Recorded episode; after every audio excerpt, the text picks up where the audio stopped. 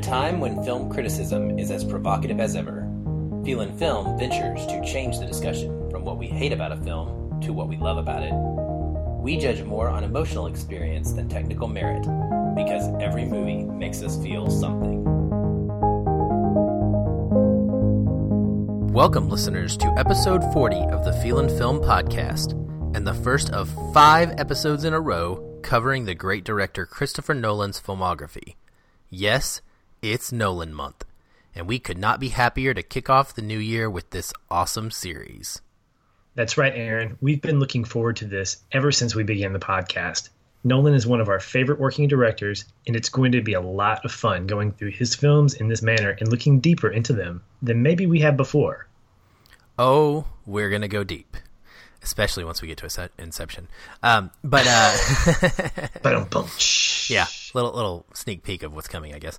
But uh, but Patrick, before graphic didn't give it away, right? I know, right? We did give it away. We teased it out.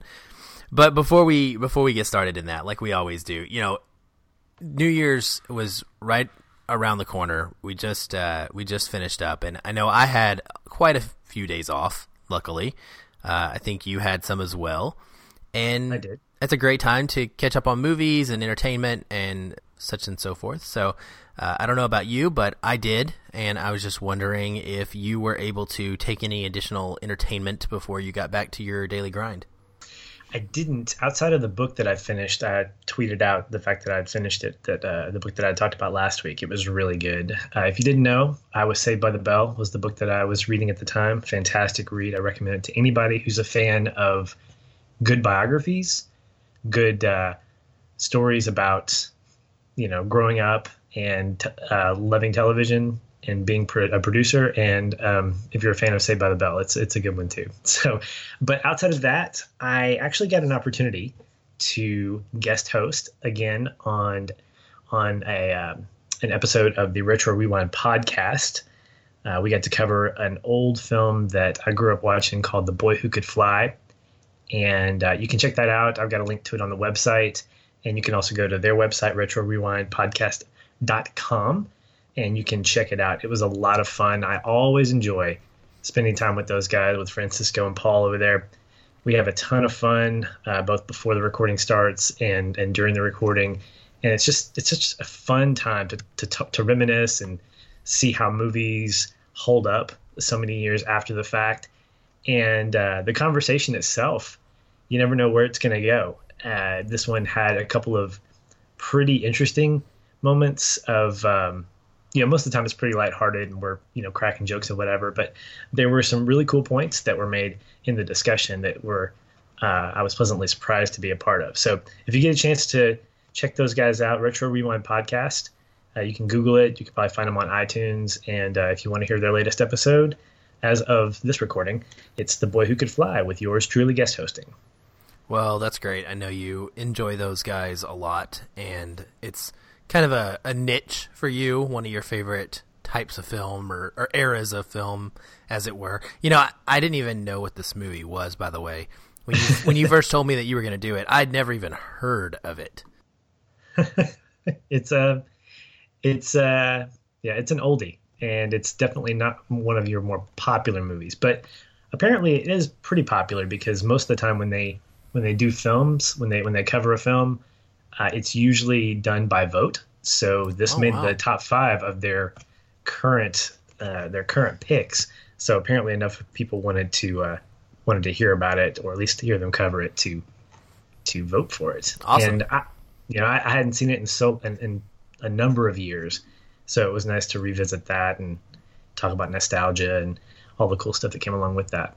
Well, I guess odds would say that some of our listeners probably know it and uh, have enjoyed it as well, and maybe they will go check out that episode.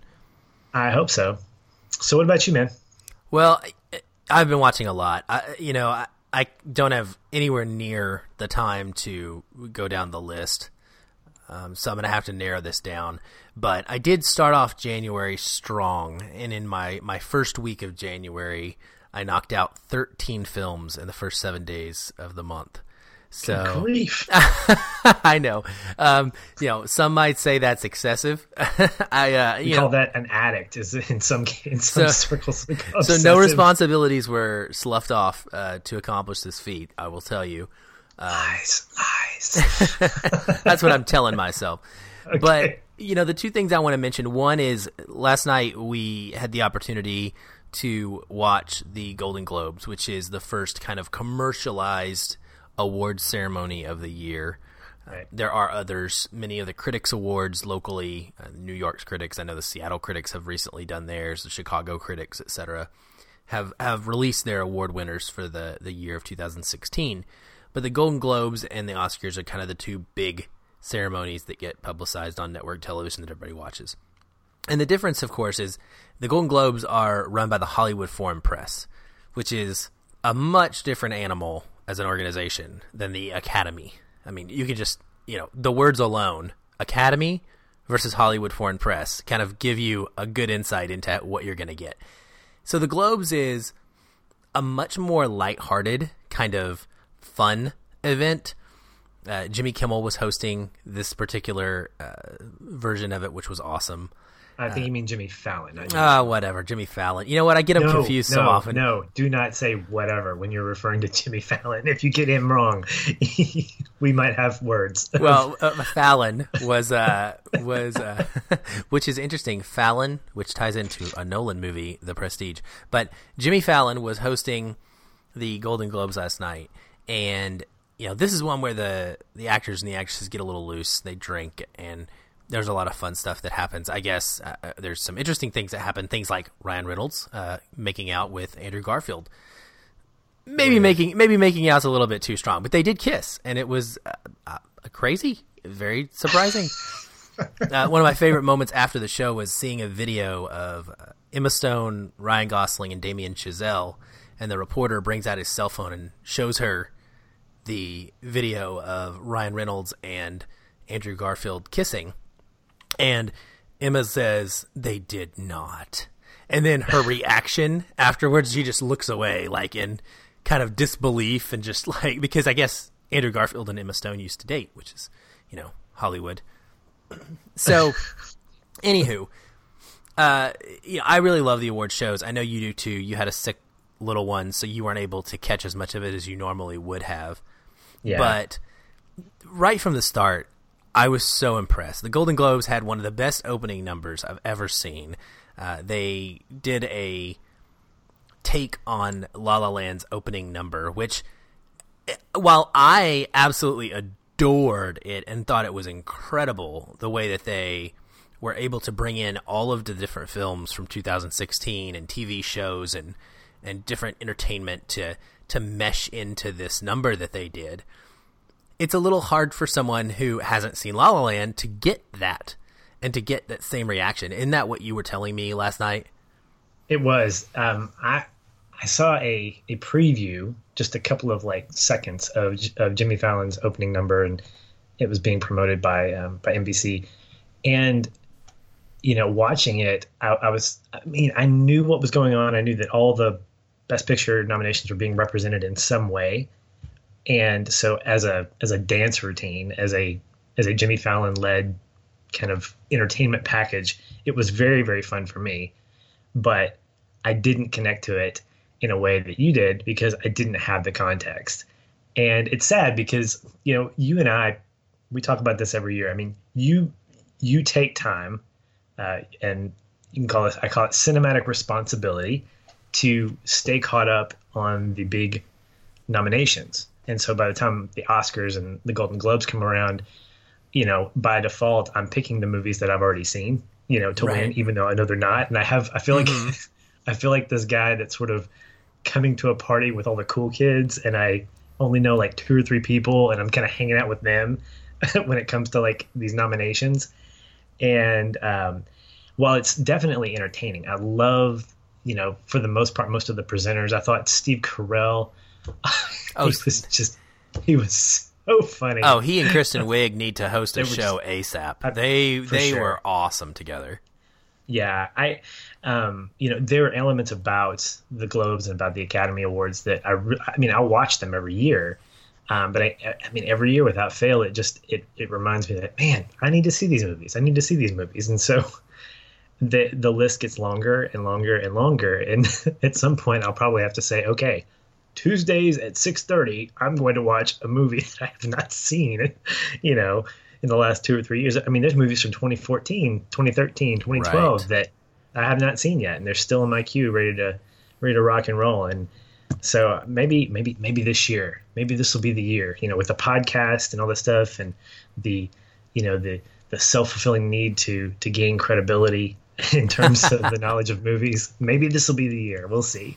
Well, you know, it, everything fall, uh, has to fall within each and every person's own life, and you know, sure. I, I happen to have a much uh, more f- free lifestyle um, due to not being married and not having a young child. You know, so I mm. you know I have more time to do these things. Sure.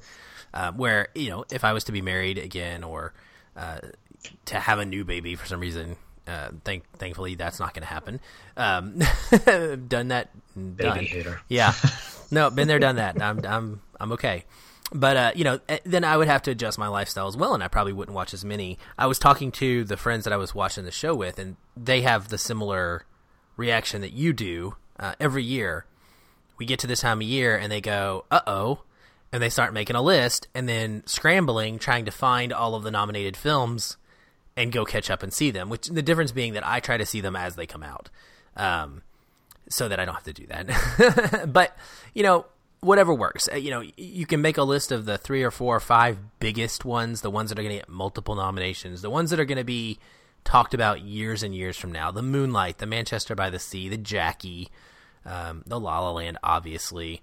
Uh, those are the ones you're going to want to see. And some of the, the other ones, yeah, they're good movies. There's always going to yeah. be good movies. But like you said, as soon as the Oscars are over, we turn our attention to 2017 and we got to do this start it up all over again. You you know right. you you can't just always see everything. It's impossible. Right. Well, and let me say this as a as a side note to the to the Globes. Um, I noticed this in, in the you know in the handful of time that I got to watch it. The commercials that debuted or that showed during the during the Golden Globes were like Super Bowl caliber to me. I mean, there were some really entertaining commercials having to do with movies or you know, having cinema slants to them, even if they weren't, you know, advertising a movie product. Uh, I think AT and T had a great one. Um, I saw the trailer for a um, was it a, a, Dog's Life? Is that? It's a no. Dog's Purpose. A Dog's Purpose, right? With yeah. Josh Gad. Um, and I should have said this on our last episode. That's one that I'm looking forward to seeing. I think it's just kind of you know, it was it was off my radar for some reason. But when I saw the trailer, I was going, "Oh yeah, I remember that. I want to see it." Mm-hmm. But in general, I thought, I mean, I kind of wanted to stop and say, "Hey, let's let's check out some of these commercials. That looked pretty fun." And um, I don't know, did you catch that? Did you see any of the? Yeah, we tried to. We had a house full of kids, so we tried not to have the sound on very much during the commercials. But gotcha. I mean, I've seen I've seen every movie preview that exists multiple times. The ones that I'm, you know, aren't those those handful that I'm not going to watch.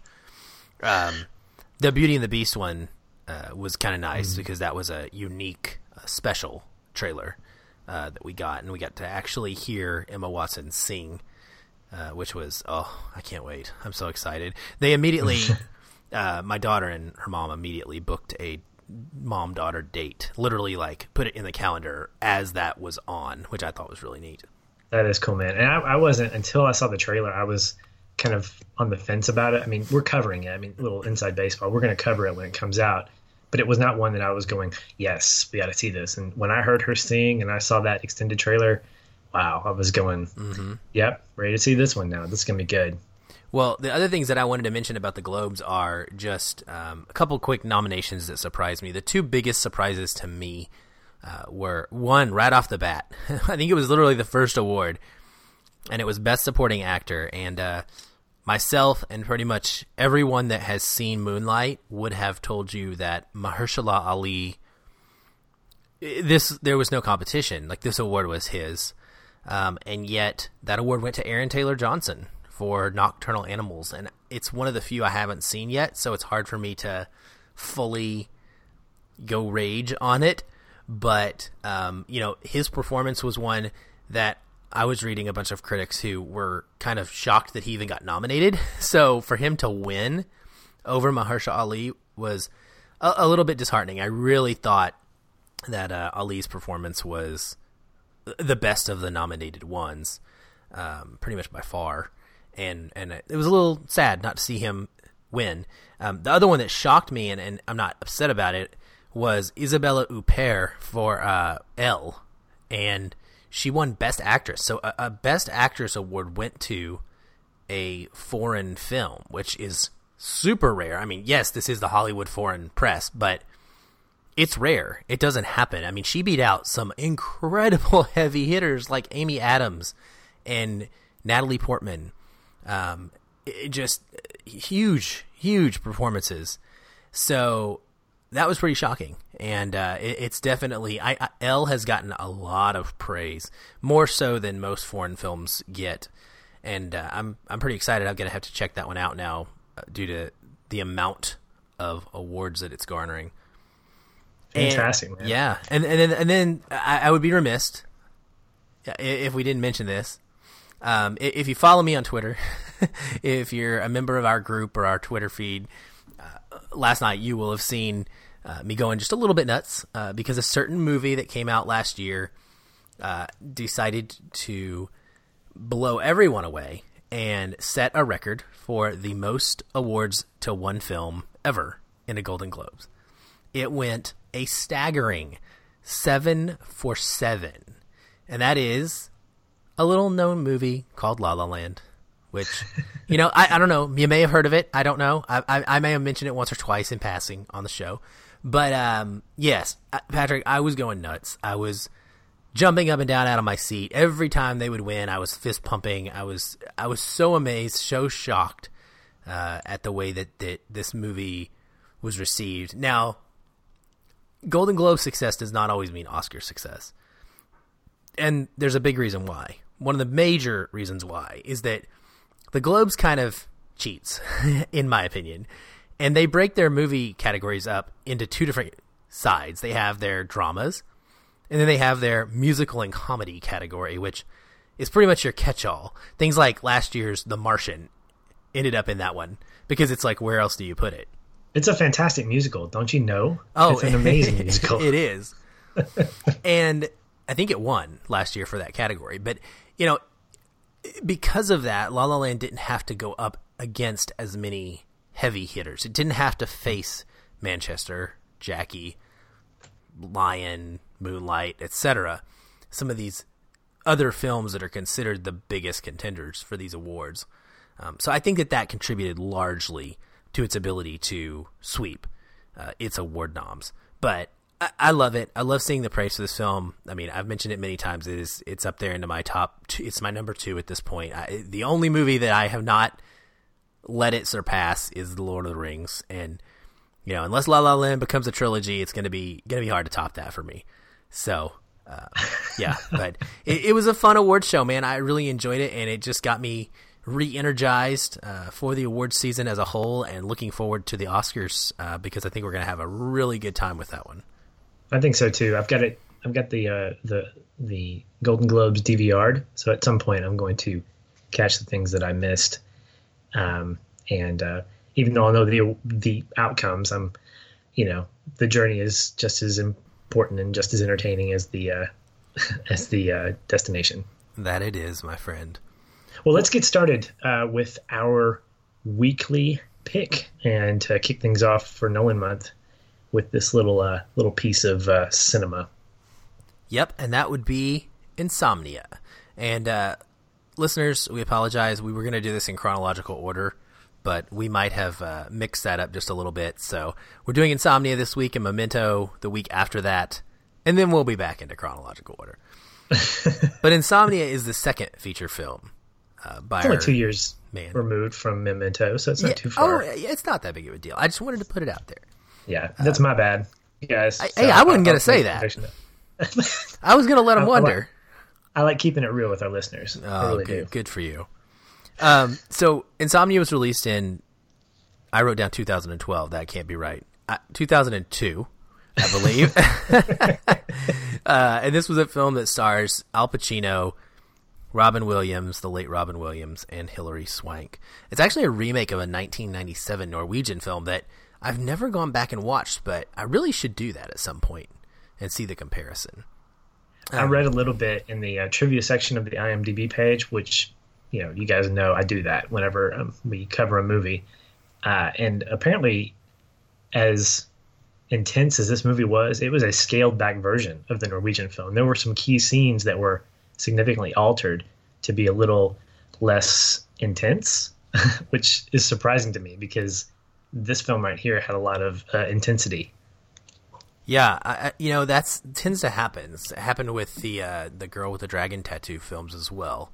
Uh, when those got remade for American audiences, even though they were pretty intense, it, they didn't quite even live up to the, I guess it was Swedish versions. I can't remember uh, what language those films were, but yeah, it's it's one I definitely want to check out at some point. So, I guess getting right into it, I've seen this film numerous times. I, have I've seen and enjoyed it numerous times. Um, I've always felt that it was very underrated as far as Nolan's filmography goes. Very underappreciated. Doesn't come up hardly ever when you're talking to someone about Nolan films. They're gonna just skip right over this one and talk about pretty much everything else. So um, I, I'm curious though what your thoughts are because if I'm right, you had not seen this before. Is that is that wasn't this your one Nolan blind spot? Yes, actually it was. When we started talking about Nolan month and you mentioned Insomnia, I actually hesitated about saying I haven't seen this movie because I wanted this to be my first introduction to it. This episode, I wanted to go into it kind of fresh, um, not have any kind of I'd say what movie bias towards it. But the thing is, I can see why this would be considered one of Nolan's less popular movies. You know, while it has those cerebral themes of exploration of human beings and their psychology, it feels more like a crime drama because that's what it is. Like this feels like a it feels like a late 90s crime drama that you would you would see only it's got some some of those twists and turns to it. It's got a fantastic cast. I was just blown away at seeing these guys get you know you know popping up on the screen for the credits. I was like, what? Al Pacino? What? Hilary Swank? What? What's going on here? But I can I can see why it's sort of separated from things like Memento, Interstellar, uh, Inception. Even though it begins with the letters I N, I mean, you'd think you know it's a Nolan movie, so it's got to start with the letters I N. Um, but good call. Just with the exception of Memento. I'm, I'm, thinking it means, I think the full title of that is In Memento, in Memento, you know. Uh, if not, it should be. But um, I really enjoyed this. I enjoyed being um, being sort of brought into this this world of of uh, of detective work and seeing Al Pacino be Al Pacino. I mean, he I've seen him act the way he does in this movie as uh, as Will Dormer. I love the fact that his last name is sort of an Italian translation for the word sleep. Is it really? That, I did yeah, not know that. That's fascinating. I think. I think, I, well, I don't know if it's Italian, but it's a it's a derivative. Of, it's a foreign interpretation of the word sleep. Which, duh, it's it's Christopher Nolan. He's going to do that kind of stuff.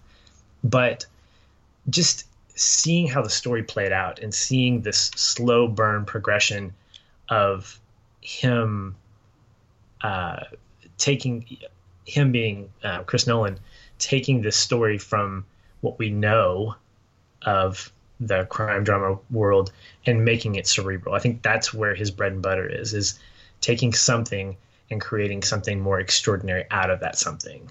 Because this could have been one of those ordinary catch the bad guy movies and it turned into something that became more of a think piece, something that you walk away going, "Man, I got a lot of questions about you know motives and about how we approach the world and do the ends justify the means and, and these questions that come out uh, and that's where I think Nolan really that that's where the Nolan stamp really is is in those kinds of end of the movie questions. Oh, I agree wholeheartedly with that. And you know, for me, having seen it multiple times, it was kind of appropriate that we ended up doing this film this week because I look back at my statistics uh, on my Fitbit, and I, I had an average of 4.32 hours of sleep last week. and I often felt very similar to Dormer uh, throughout my week. Uh, we had an incredibly busy uh, work schedule, and there were times when I would late in the afternoon just feel like I was floating through each day in a haze. And and that's really what happens to him in this movie. He he becomes detached and he, he's not quite able to focus anymore. He starts losing it. Um, and so I, I, I, was able to relate to that in a big way this last week, and it just it was kind of neat to to go through that. Not neat to go through the actual lack of sleep, but uh, to have that connection to the film for the first time. Um, you know, I, I've always loved this one right from the opening scene personally because the shots of them flying into Alaska is got to be it's got to be one of my favorite Nolan shots in his entire filmography. I think it's gorgeous. There's just these icebergs below as they go in and you know eventually they they come around and the plane's coming into this small town of Nightmute. And for me it's very reminiscent of Jurassic Park. It's a little bit of a different sense. It's not the same sense of wonder that we know we're flying into a park where we're going to have dinosaurs, you know.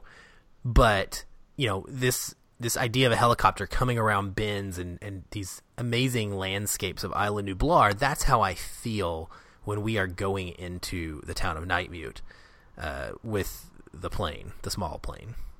Yeah, I love the cinematography in this. Wally Pfister, uh, who apparently has become, who is Nolan's cinema, cinematographer of choice, was in on this. He also did all the Batman movies, Memento, Inception, The Prestige. And so I'm picturing these other movies in my head as I'm watching this film, and I'm I'm trying to find the common ground, some of the common elements that he uses, and in the same way that you see that those big sweeping shots, even like the last last shot of the film, you know, that's the pan back of of um, of Ellie and Will on the dock. Uh, you just showed the the grandness of Alaska and just the the the beauty of it in in the weirdest sense, like what you what you said.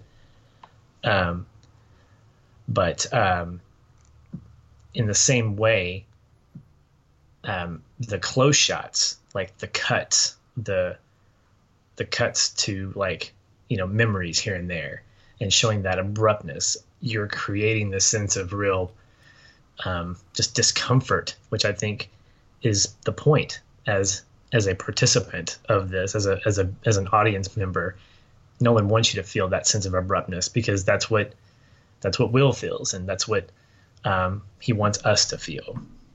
Yeah, yeah, he really does. It's it's it's such a to use part of the town's name. It's a muted approach to the cinematography too, because we're not talking about anything outside of this small location. I mean, it is really tight and really confined, and so for us, we you know, are dealing with multiple dream landscapes and multiple um, action scenes. You know, there's a couple of chase scenes, but these are older actors at this point in their careers. We're not actually like going through big, long police chases, um, with the exception of the one. And of course, you know their age plays into that. They don't. It doesn't go so well, to be honest, with uh, old Al Pacino trying to go over some logs. Um, and one of my favorite things, really, though, is that is also just the way that Nolan uses those stars. Um, it's fascinating to me that it takes 50 minutes. I actually noted the time this this watch. 50 minutes until we hear Robin Williams's voice for the first time in this film. Yeah, I remember reading that on the trivia page as well that Robin Williams his voice or he doesn't show up until 50 minutes into it and you wouldn't expect that from another director. You'd expect Robin Williams. I mean, he's on the poster for goodness sake. You know, where is he? Um, and that made the movie more intriguing because you're going, okay, what's his role in this? Usually, when I see, you know, it's kind of like the MacGuffin with Mark Hamill in The Force Awakens. Everybody's wondering when's he going to show up? When's he going to show up? And he becomes this little 15 second visual that gets a lightsaber handed to him, right? and when I when I watch movies and I see famous people or people that I recognize on the poster or listed in the credits, I immediately look for them. You know, if I know it's not going to be, you know the main person. I'm wondering, okay, who's that going to be? And so as I'm going through the film, I'm thinking, oh, he must be the killer because he's not a detective. He's not, um, you know, he he's not Will's partner. That's Hap, and you know he's definitely not Ellie. So he's got to be the killer. But then things get turned on their heads, and it becomes what I recognized as sort of a um, a psychological evaluation of the idea um, of someone being justified for the things that they do, and it reminded me a lot. You weren't at uh, you weren't in high you weren't at the same high school with me this year, like my junior. I was. You weren't at high school this year either, Patrick. No, I'm saying in high school, I, I, I finished one one book. Um, I finished two books: The Great Gatsby and Crime and Punishment. And I began to think about Crime and Punishment and Dostoevsky's idea of this main character named Raskolnikov, who the whole dilemma with him is that he feels justified. He feels like what he's done at the beginning of this book is completely justifiable. He's an extraordinary. He can, he considers himself extraordinary because he can make all of these arguments for why he did what he did, and it's in the same vein that that um, that Walter, you know, Robin Williams' character did and it just fascinated me because I'm thinking I wasn't expecting that. I was expecting the crime drama with a twist at the end because that's that's what I've gotten with Chris Nolan, and I got more than that, which should not surprise me because that's what I get with his films. But I'm glad that it came packaged this way because it was a pleasant surprise to me, and it definitely didn't feel like the movie was dated, even though it's you know an early 2000 movie. Uh, it felt like it could have come out in the last couple of years because of the relevance, because of everything that was going on with it. Yeah, I, I concur. And, you know, it, it had only like a 40 something million dollar budget, and it made 113 or so million, I think, is what I saw at the box office. I mean, this film did, it did very well for not being uh, spoken about hardly ever, you know, and for being, having these great A list actors in it. You know, many have actually said that this is debatably Robin Williams' best performance. Christopher Nolan has raved about it himself, um, and just how amazing it was to work with him, uh, and how how completely encap he encapsulates encapsulates the entire character uh, without ever going dark. You know, he's able to be his jovial, normal self mm. afterwards. Uh, unlike like a Heath Ledger, who really immersed himself in the Joker to the point where it was affecting his real life ability. Robin mm. Williams was able to turn that on and off. Which you know is well. I, I say that I should. No, I mean, no, we we know yeah. he now that he also had some depression issues that he faced, but with regards to this specific film, yeah, I wasn't laughing at that. What I was laughing at was the fact that you you compared him to, to another Heath Ledger. another another Nolan film. Yeah, you know what? We're not no, doing this on purpose, people. No, no, that's not what I'm saying. I was trying to make a good point about this. I wasn't trying to call you out for for self advertising or anything like that. what one of the questions I had, and I'll pose it to you, was, do you think that Finch, in some ways, was a foil to Will uh, Dormer as in comparison to Batman to the Joker. That's because that's kind of what I felt. I felt like you had this same kind of opposite chemistry where both both characters had the same I can't I can't describe it. They both had a connection to each other. And it's almost like you know, Batman needed the Joker and I feel like Will Dormer needed Walter Finch to deal with his demons. You know, does that make sense? Uh, oh, it makes perfect sense. I, lo- I love that you did you went there because I actually have something written down, uh, and I, I, will read it verbatim. My note to myself where it says Finch's need for companionship through Dormer, and that's mm-hmm. exactly what you're saying. It's something that I picked up on, and I, I felt very strongly in the film. Um, and I love the comparison, and I, I doubly love it because it's Nolan between the Batman and Joker, and and it is like that. It's not an ongoing thing. It's not you know this multi-spanning lifetime that the Batman and Joker in theory have been going at it. But you know, within the context of this story, what we see of Dormer is that this is a man who will go to any length. He will he will pay any cost to put people that he perceives as guilty of crime behind bars to enact justice. He he's honestly a champion for good. There's so much good in him. But yet he goes about it in a way that is outside of the law too because he's trying to make sure of these things that he doesn't feel that the system is going to uh, protect the innocents. He, he doesn't feel that the system is going to accurately punish the guilty. So he's doing what he has to do to make sure that that occurs. Yeah. And then, you know, we have Finch, who has this great need for companionship shown through his whole relationship with the girl and everything about that. And now she's gone. And it's almost like Dormer steps into his world and plays that role for him. Mm-hmm. And it, yeah, it's it's fascinating to watch them play off of each other because Dormer needs his need to to put people away and to catch criminals. For that to occur, you have to have the criminal. The criminal has to exist, you know. And so Finch is that guy, and then you have that Finch who needs needs to be able to have someone to inspire him to write or to provide the companionship that he so desperately seeks because he's such a loner because he can't open himself up to anybody. I think that's part of yeah. why he confesses himself because he, he wants to open up to someone so badly. Um, you know, and okay, it's the cop. that's what's brilliant about the script. But what's what's funny about that is the conversations that he has with Dormer I, I love him dropping these lines every once in a while where he goes, "Oh yeah, that's believable. Yeah, that's that's something I would write." Because he's a crime he's a crime writer. He writes crime novels.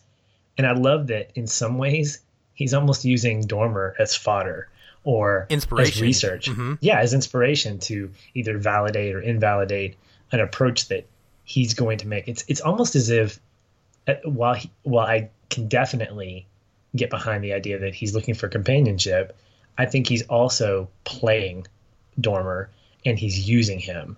And he's, I mean, he's really being very candid or very candid about that. He's saying, you know, you're my, you're, you're my muse or not muse, but you're my, you're my inspiration, you know, whatever it is. It's, but he's not, he's being very blunt about it. He's saying, look, what you're saying, yep, that matches. That's good.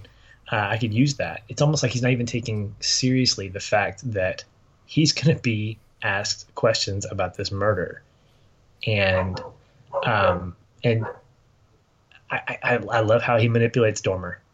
I mean, I don't love that he manipulates him, you know, from a moral standpoint, but to have a character who's able to do what he does, um, to an extent, to to Dormer as a as a person who you wouldn't expect that from the very beginning, uh, is just a great character study for those two to see how their relationship becomes something very interesting. It does. And you know, it's also obviously brought on by you know, the idea of the movie's name, which is the insomnia and really it's not as much about the lack of sleep. Um, you know, it's about the slow, heavy burden that Dormer has. It's you know, his entire character is built around this this person who is carrying secrets. We see in the the very beginning of the film, and then it's really expertly, peaceably revealed to us throughout the movie until the very end when it kind of all comes full circle and we understand what we've been seeing. But they give us a little tease in the very beginning about you know that there's this case that's under investigation and he's worried about it. And we see right then early on him scrubbing and we don't know what he's doing. We don't know we, we see it's a, it's like a close-up shot. So we don't know what's going on. We don't know that he's like you know messing with a blood stain at the time. Um and, then but then as the film progresses you know he has the conversation with his partner with hap where hap kind of moves the plot along and lets us know okay Dormer's done something, and, and you know, IA's looking. Dormer's nervous. He's he's acting guilty, and he, he you can tell at that point that he's carrying these secrets, right? And so that's what I get the most out of this film. I, I really look at this as a life lesson on the idea of a white lie, because you know we grow up and our parents tell us all the time, you know, every lie matters. Well, it was just a little lie. Just a little lie, mom or dad. It was it wasn't that big of a deal. You know, it wasn't it wasn't a life altering thing that I'm lying about. And the way that that starts to desensitize you to where you can make it it becomes easier to lie the next time and the next time and then about the bigger thing. And you start carrying these secrets and they just compound the problem. It's it's it's this layer of lie upon lie upon lie to the point where you start to forget the truth. And it's it's it's so well done in this movie. You know there's a point where Dormer legitimately doesn't know if he shoots his partner on purpose or not. And I to me as a viewer honestly I've never once questioned that. I've never thought he did it on purpose. I've watched the scene so many times I've paused it watched it over and over I've never once really truly believed that he did that on purpose. To me, it's it's showing us what it does to you, what these lies are doing to him inside. It's it's his brain that's causing that, you know. It's not really reality anymore. And it just gets worse and worse and worse. Um, and so it, you know, it becomes this whole thing where you know, is his insomnia caused by the guilt of killing his partner? Um, or the daylight, or is it both? You know, and, and I love that thread that that goes throughout this whole film. Yeah, when I when I think about that whole progression, I love that the film itself, the cinematography and the scenes um, of the characters, that nothing is clear. You know that that everything is You've got the hazy fog. You know when they're going after you know the killer, and he ends up shooting shooting Hap. Um, he's got this hazy brain later on as he's constantly getting less and less and less sleep. Um, and it relates to the fact that there's this consciousness that's full of guilt and shame, and it needs to be released. He needs to let that go. And I love that you said that, you know, when you live with a lie, when you live with the deceit, even if it's very minor, it grows and it gets bigger and more complex because you have to cover that up with another one to protect the that one, and then it just it compounds itself. And there is there's this immense weight that from personal experience I can tell you that I've lived with of having to keep a secret or having to eventually make a confession years after the fact. And it's not that you know, it's, you know, when I had to uh, ask forgiveness from somebody, it wasn't really, it was about them. It was giving them affirmation of saying that I was wrong. But it was me saying, look, I need to be man enough to be able to say, I did something that was hurtful. I did something that was wrong. And I need to own up to that. And this, this, this story, you know, Dormer's story, I think is, is his progression from being one thing and getting to a place of confessing. You know, that last scene. I I one of my favorite moments in the movie is that last scene of him telling uh, Ellie, you know, she's about to throw the bullet into the ocean or into the uh, ocean. I can't remember. It's Alaska. into Something, the water. A bunch of cold water, frozen. It's a it's a melted glacier. Yeah. into the freezer, uh, and he goes no. Um, he I can't remember the line itself, but he basically says it, it it starts here, you know, and it may not be a big deal to you now, but it's going to become a big deal. You know, the steps, the thing you, you know, the choice you make now will have an effect on who you become. Because this whole time, Ellie has been almost like his, you know, protege you know she's trying to learn from him. She's like ah yeah i remember when you said this and she's just enamored with him from the very beginning. And i and i love that contrast between the two because at the very end when we see that conversation that he has with her we know that what he's saying is believable and he means it. And we know that i love the fact that we don't know that if she throws it into the into the water. I mean i don't think she does because she puts it back into the bag.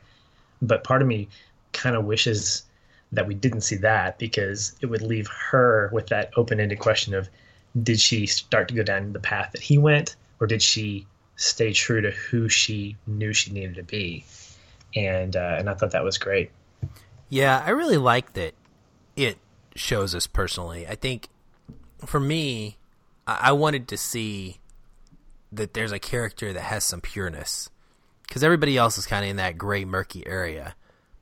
And so I like the fact that that decision is made. And, you know, the word that comes to mind when I think of her relationship with Dormer is idolization at, at to a large extent.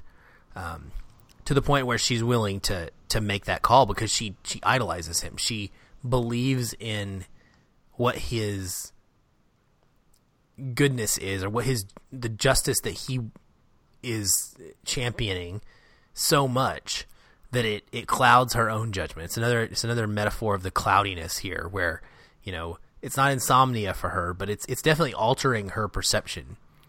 Uh, because she is allowing what she sees in him to make her, you know, consider doing the same type of thing. Um, and so yeah, you're right. It is a it's a fantastic ending overall. It's a great scene, um, and uh, and and I love the way in which he gets to have some peace. You know, it's kind of it's so reminiscent of real life. Again, I go back to that's my big takeaway and what I feel in this movie. That idea of the lies being so heavy and the burden being so so much, and then the relief you get when you let that go Mm-hmm. And, and when you let it all out, like you said, having to confess something or having to eventually come clean, because, you know, for the most part, we always do have to at some point. It's a matter of how heavy it's going to get on us and, and, and what relationships are going to be taken down with us. And in this case, you know, his partner dies. Um, yeah. In theory, p- partially because of this weight that he is carrying, um, this innocent uh, is yeah. is punished. I think that's the linchpin when his when he kills Hap. I think that's the point when he has to start owning up to the rest of his life. I think that was the moment that he said, "Nope, I've got to." And he fought it. I mean, he fought it. He was going to plant the murder weapon. He was he was doing all these things to try to cover it up. And I don't know the hearts of every man, woman, or child in the world. Um, and I'm I won't deny that some people can say that they can live with, you know, live with guilt. I personally can't. But to me, whether or not you live with it, I don't think anybody can deny that it changes you. And I think that's where Ellie's character, or where Hilary Swank's character Ellie really made an impact is she saw that progression in him. She saw that outsider's transformation of this person that she idolized and at the end of the day, she still saw the best in him. She said, Look, I get it. I get what you're doing. It's not my approach, it's not who I am, but I get it and I'll protect that. And he goes, No, don't let what I do change who you are. Mm-hmm. And I, I, love that exchange because it's almost as if he's handing the baton. He's saying, You're my equal at this point. You're no longer. You know, you're no longer a student, even though I don't. I mean, she studied his stuff, but she was never a student officially. But you get what I'm saying? And I think that that was what was beautiful about that last moment was the fact that we saw almost an equalization, and she began to take that torch. You know, she took the torch, and now she's going to go on, and she's going to, you know, become the detective that I think she wants to be because of how she viewed him, even until he died. You know, even up to the point when he died. Yeah, yeah, I agree. So good, man. So good. So, so you enjoyed it, uh, which makes I, me I very very happy. Um, how are we gonna? I guess you know at some point I want to definitely talk about how we see these films in, in some sort of order. I mean, I know I rank everything and you don't, so I'm gonna want to hear. Maybe we'll save it till the end, and I'll I'll ask you your rankings at the end as far as uh, at least as far as the ones we've covered on the show go. Yes, uh, but I, I that sounds I'm good. I'm definitely curious where this one fills fills in for you. Um, you know, since we are going a little out of order, I'm curious. Also, did you see anything in this that kind of was a progression from Memento? Like, wait, yes, that's right. Yeah, so this came after Memento, right? Yes. Yes. Um, did this show you anything that you that might have you know been like, oh, okay, I see Nolan going there now, going in this direction. Yeah, I think there's some exercising of the use of visuals and the use of sound. Um, and this is just me guessing. This is just my own personal take. I'm not saying he did this, but in Memento, as we'll talk about in a little bit, the the cuts between you know the different scenes being out of order, there were there were cuts when flashing back. You know, there were there were solid, just like abrupt cuts when Walter was talking about his relationship with the girl.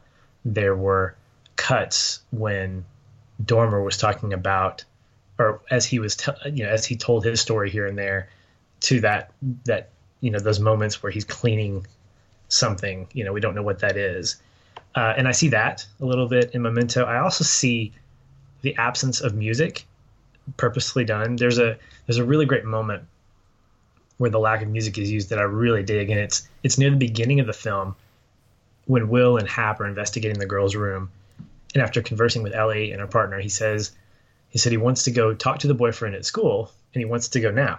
You know, he wants to pull him out, he wants to embarrass him, he wants it to be a big scandal. You know, just typical Al Pacino kind of attitude. It's a very Al Pacino moment, yeah. It really is.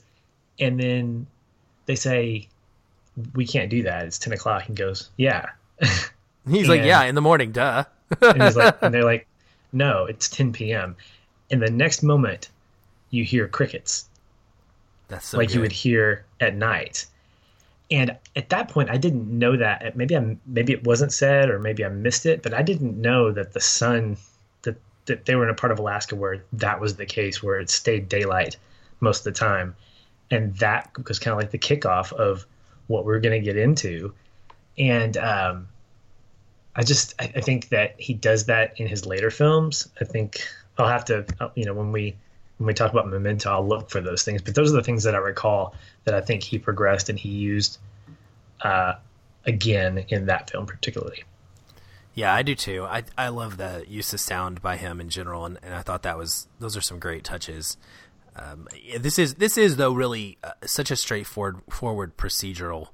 Um, it's not got the idea the Prestige or Memento or some of his other films do of you know looking for the secret. It, it is it is really more about watching the characters struggle with something that we see in plain view. You know, this this idea of the pervasive daylight that exposes all. Um, and, and you know, and with that, um, That's creepy.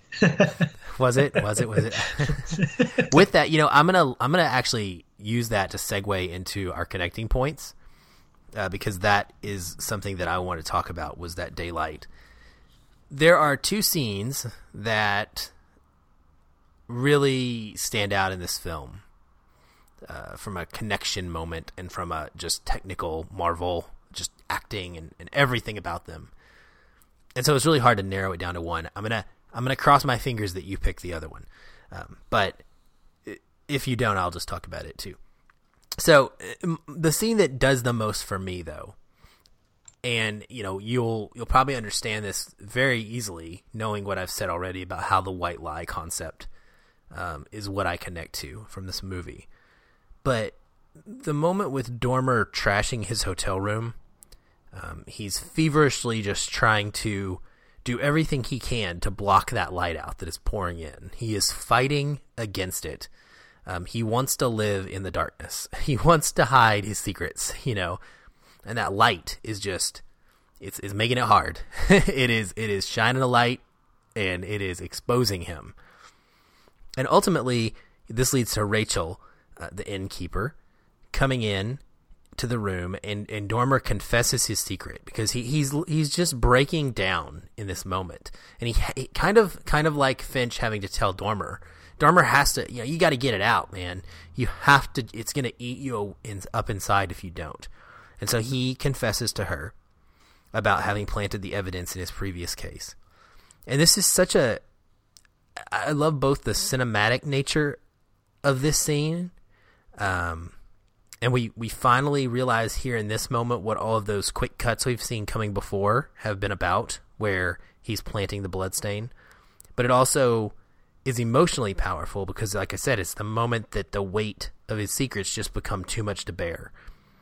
And because we can, this is us. This is us. This is us trying to do what Dormer is doing in our everyday life.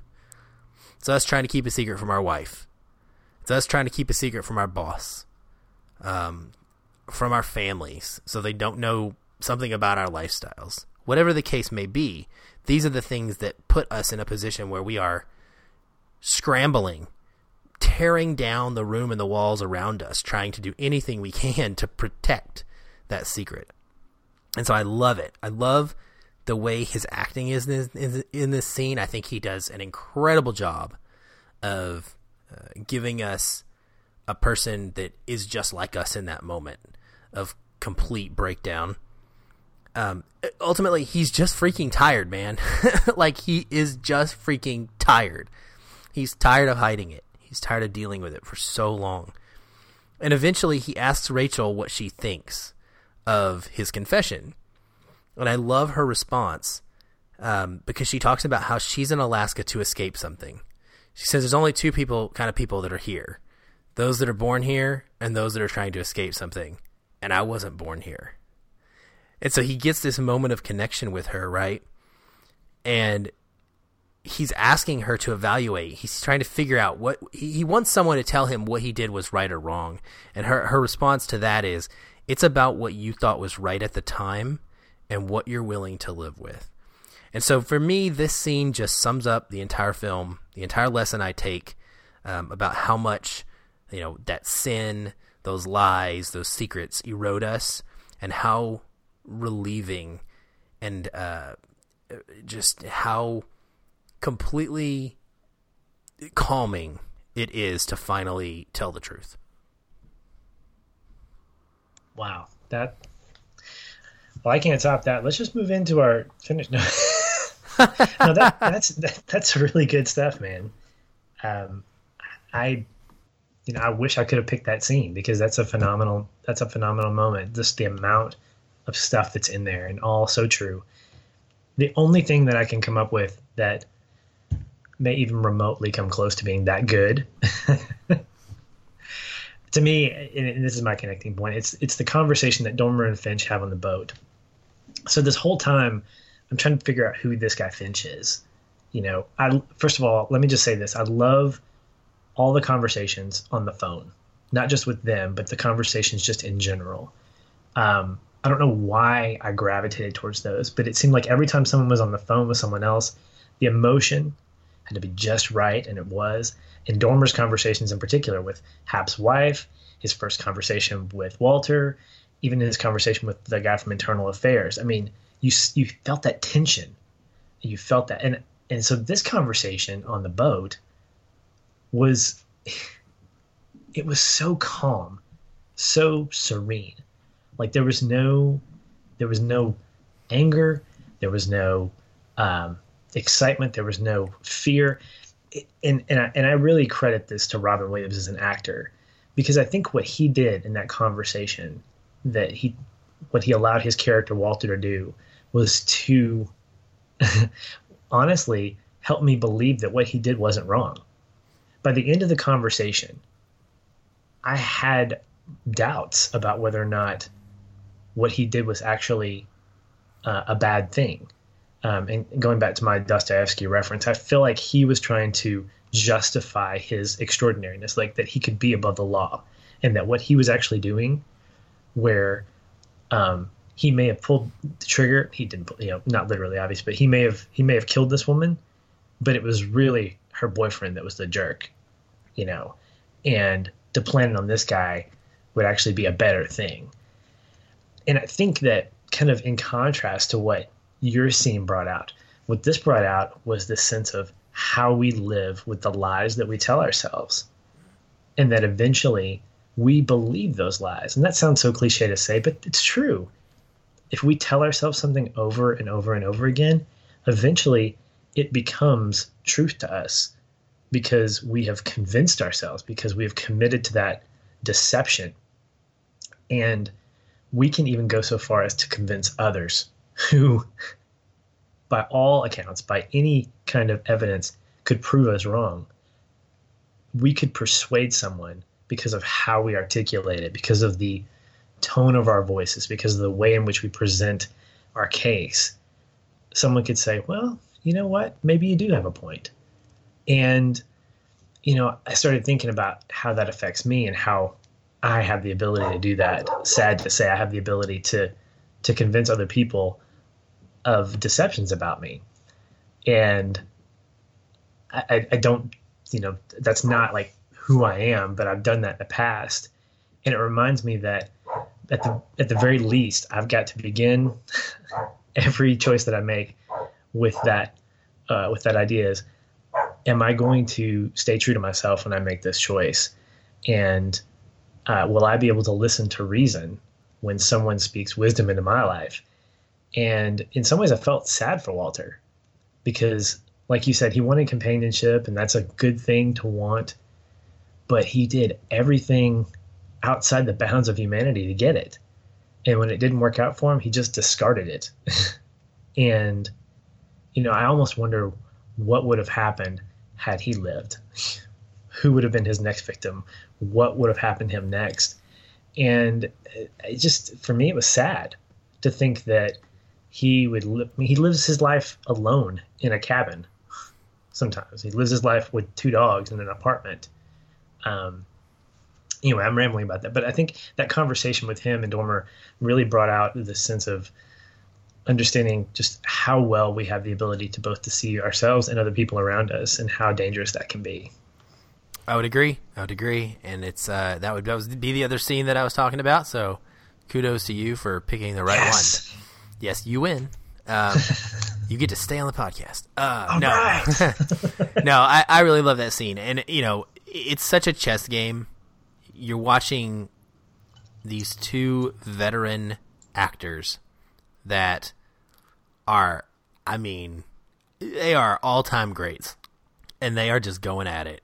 Their verbal cues, their uh, gestures, their facial expressions, so calm, both of them in this manner the whole time, and it's just got one of the greatest, like, kind of gotcha moments in cinema. To be honest, when the ferry's finally pulling away and you know Vince Walter raises his hand and he has that that tape recorder and he's just like Yeah. I mean it's like it's like got him you know and it's such a deflating moment for uh, you know for uh, Dormer's character that he's gone through all of this and and now here he is again you know being kind of up against the wall with his decision making. So I, yeah, I love that scene as well. I think it is just from an acting standpoint, it is probably the overall best scene in the film. Just those two stars going at it like that. Yeah, I agree with that. Well, that was good, man. It's good stuff. Um, great kickoff to Nolan month. I am excited to continue through this over the next four weeks with you and to explore some of these films. Uh, we got Memento on the schedule, and then I think we're doing The Dark Knight, uh, and then we're going to move to Inception and Interstellar. So, gosh, it's such a good lineup. I, oh, it excites me. Well, my big hope is that uh, that people in our Facebook group and, and and throughout social media would get involved in the conversation. This is this one of the reasons that we picked Nolan Month was because he's a conversation starter. His films bring about a lot of questions and discussion, and so that's my hope. I think that's yours as well. That um, that that discussion would get uh, ignited with with this film and continue on over the next several weeks. And if you want to join the conversation, you can find us on Facebook, facebook.com slash feeling film, and you can get to our Facebook group from there. Um, and you can also find um, this episode along with all of our other ones at feelinfilm.com. Or if you want to connect with us on Twitter, you can find us at feelinfilm, F E E L I N F I L M. And we're on Instagram at Feelin Film Podcast. So we try to give you a visual uh, representation of our good discussion as much as possible. um, but if you want to find me, if you want to talk about uh, things just directly at me, you can find me at Shoeless Patch, S H O E L E S S P A T C H. I'm on Twitter and Facebook at that same handle. And uh, you can also find me and my thoughts at my website, thisispatch.com. What about you, Aaron? Where can they find you? Well, you can find me all over the interwebs at Aaron L. White, A A R O N E L W H I T E, Facebook, Twitter, etc. You search it, you'll find me. Love to talk. uh, come find me and, and let me know what you think. Um, come join the group. Come come interact with us on Twitter. We always love that stuff. Um, I do want to drop a quick announcement here as we wrap up, Patrick, and that is about the Feel This Film hashtag. If you're a longtime listener, you've probably heard us talk about this. Oh, I don't know, maybe four or five months ago at this point. Um, we rolled out this hashtag Feel This Film, and we asked you to use it when you sent tweets or use it on Facebook uh, to tell us about a movie that you think is one that evokes a lot of emotion and a lot of feeling from you, uh, and that one that we should cover on the show. And now is the time to start doing that because what is coming down after Nolan month is a couple of episodes where we're going to do some listener picks and we are going to use the feel this film hashtag to generate the list of movies to have our Facebook group vote on. So there's two two elements to this. One is use the hashtag to get your recommendation in there. Absolutely. Number two is to join the Facebook group so that you can vote. Boom. So that's that's how it's going to work. Um, we hope that many of you will participate. Uh, we've already got some great films that are already recommended using that hashtag. It's Superman be, three. All right. That's one of them. Hmm. that's luckily we're going to uh, have to cut a few out. So hmm, wonder what the first one to go will be. But uh, no, seriously, we love you guys' participation. It's what drives the show. It's what drives us to keep going. Um, it's the best part of this whole process. So use it. Hashtag feel this film and let us know what you want us to cover. That's all we've got for this week, Patrick. But as we always say, until next time, stay positive and keep feeling film.